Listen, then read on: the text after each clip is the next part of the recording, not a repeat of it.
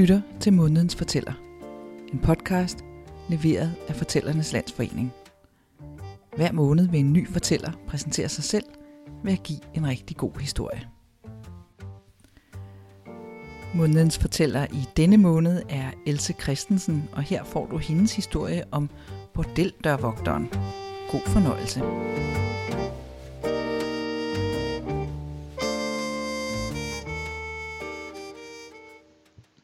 I en lille landsby fjernt herfra levede der engang en mand, der havde et lidt specielt arbejde. Han var nemlig dørvogter på landsbyens bordel. Det var et uselt betalt arbejde, også det mest ringeagtede arbejde i hele landsbyen. Men hvad skulle manden gøre?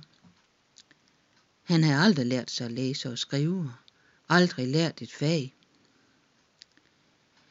Men nu var det også sådan, at Stillingen som bordel dørvogter, den var faktisk gået i arv fra generation til generation.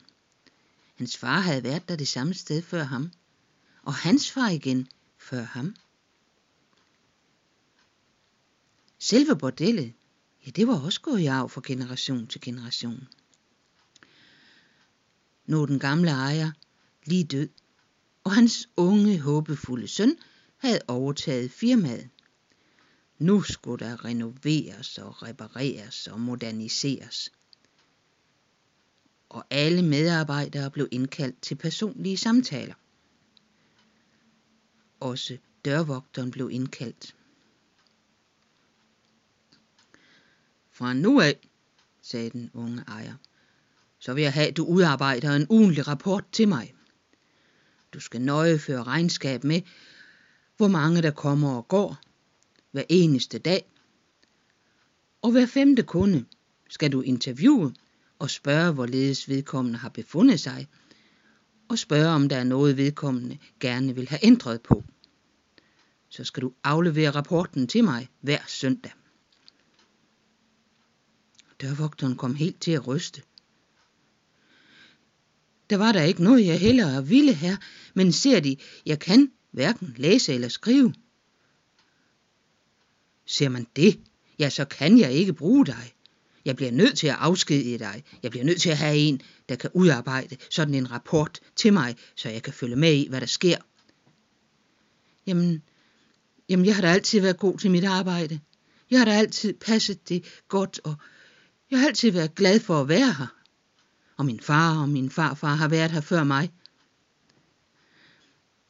Ja, det kan jeg virkelig ikke gøre noget ved, jo, jeg kan give dig en godtgørelsessum, så du har noget at leve af, indtil du finder dig et andet arbejde. Og så gik han. Og der stod dørvogteren og følte, at hele hans verden sank i grus. Han havde aldrig prøvet at være arbejdsløs. Hvad skulle han nu give sig til? Da han kom hjem med sine godtgørelsespenge, ja, så gik han rundt og spekulerede i flere dage.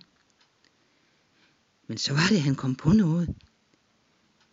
Han havde jo altid kunne reparere ting inde på bordellet, når der for eksempel var et ben, der vaklede under en seng eller noget, så kunne han jo ordne det behendigt med hammer og søm.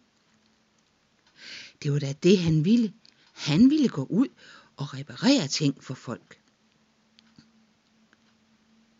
Nu gav han sig til at lede efter noget værktøj, men han havde kun en rusten tang og nogle bøjede søm. Så besluttede han sig for at bruge nogle af sine godtgørelsespenge til at købe noget værktøj for. Det var bare det ved det, at det eneste sted, han kunne købe det, det var inde i den store handelsby, hvor den lå to dags rejse derfra.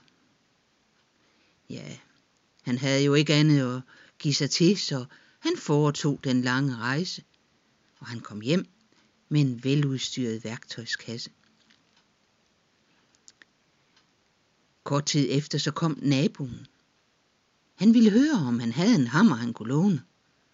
Jo, han havde jo lige været inde og købe en. Jamen, jeg låner den bare til i morgen. Det var så i orden. Den næste morgen kom naboen ikke med hammeren, men for at spørge, om han måtte købe hammeren af ham.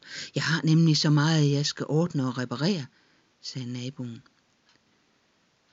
Jo, men... Øh, jamen, jeg vil give dig rigeligt med penge for den, så du kan kø- tage ind og købe en ny inde i værktøjsbutikken i den store handelsby.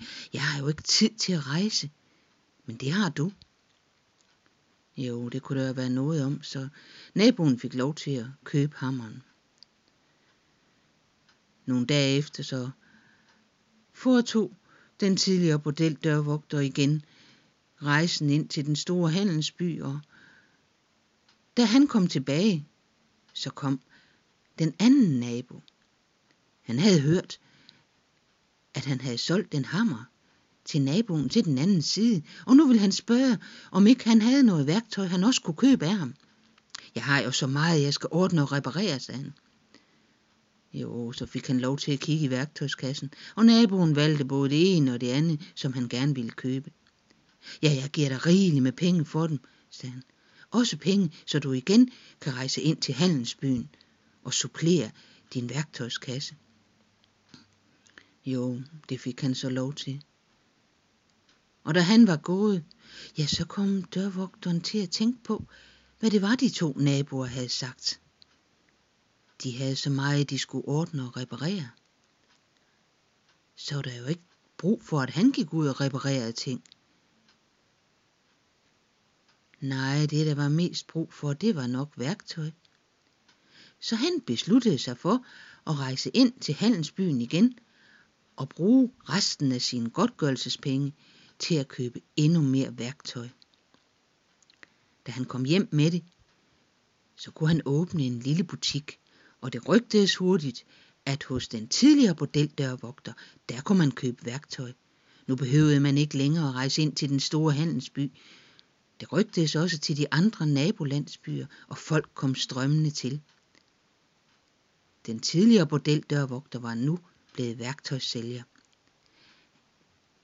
Han fik en fin lille butik med udstillingsvinduer, og det gik rigtig godt for ham.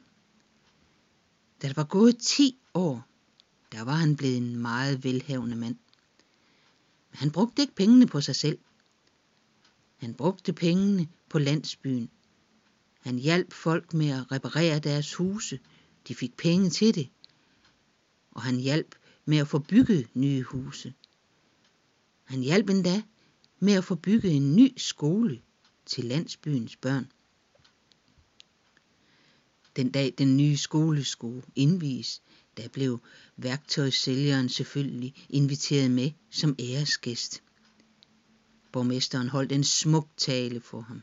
Han roste ham i høje vendinger og takkede ham for hans initiativer og for alt det, han havde gjort for landsbyen.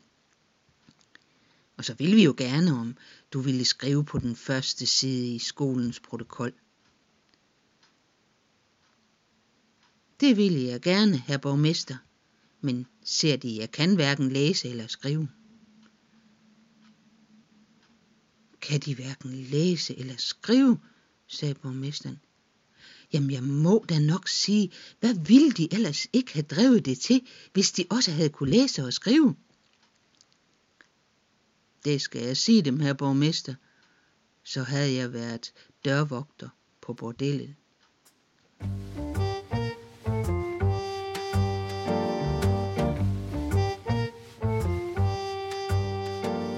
Tak fordi du lyttede med. Vil du vide mere om månedens fortæller eller om fortællingen helt generelt, så kan du gå ind på vores hjemmeside fortælleridanmark.dk På genhør i næste måned. thank you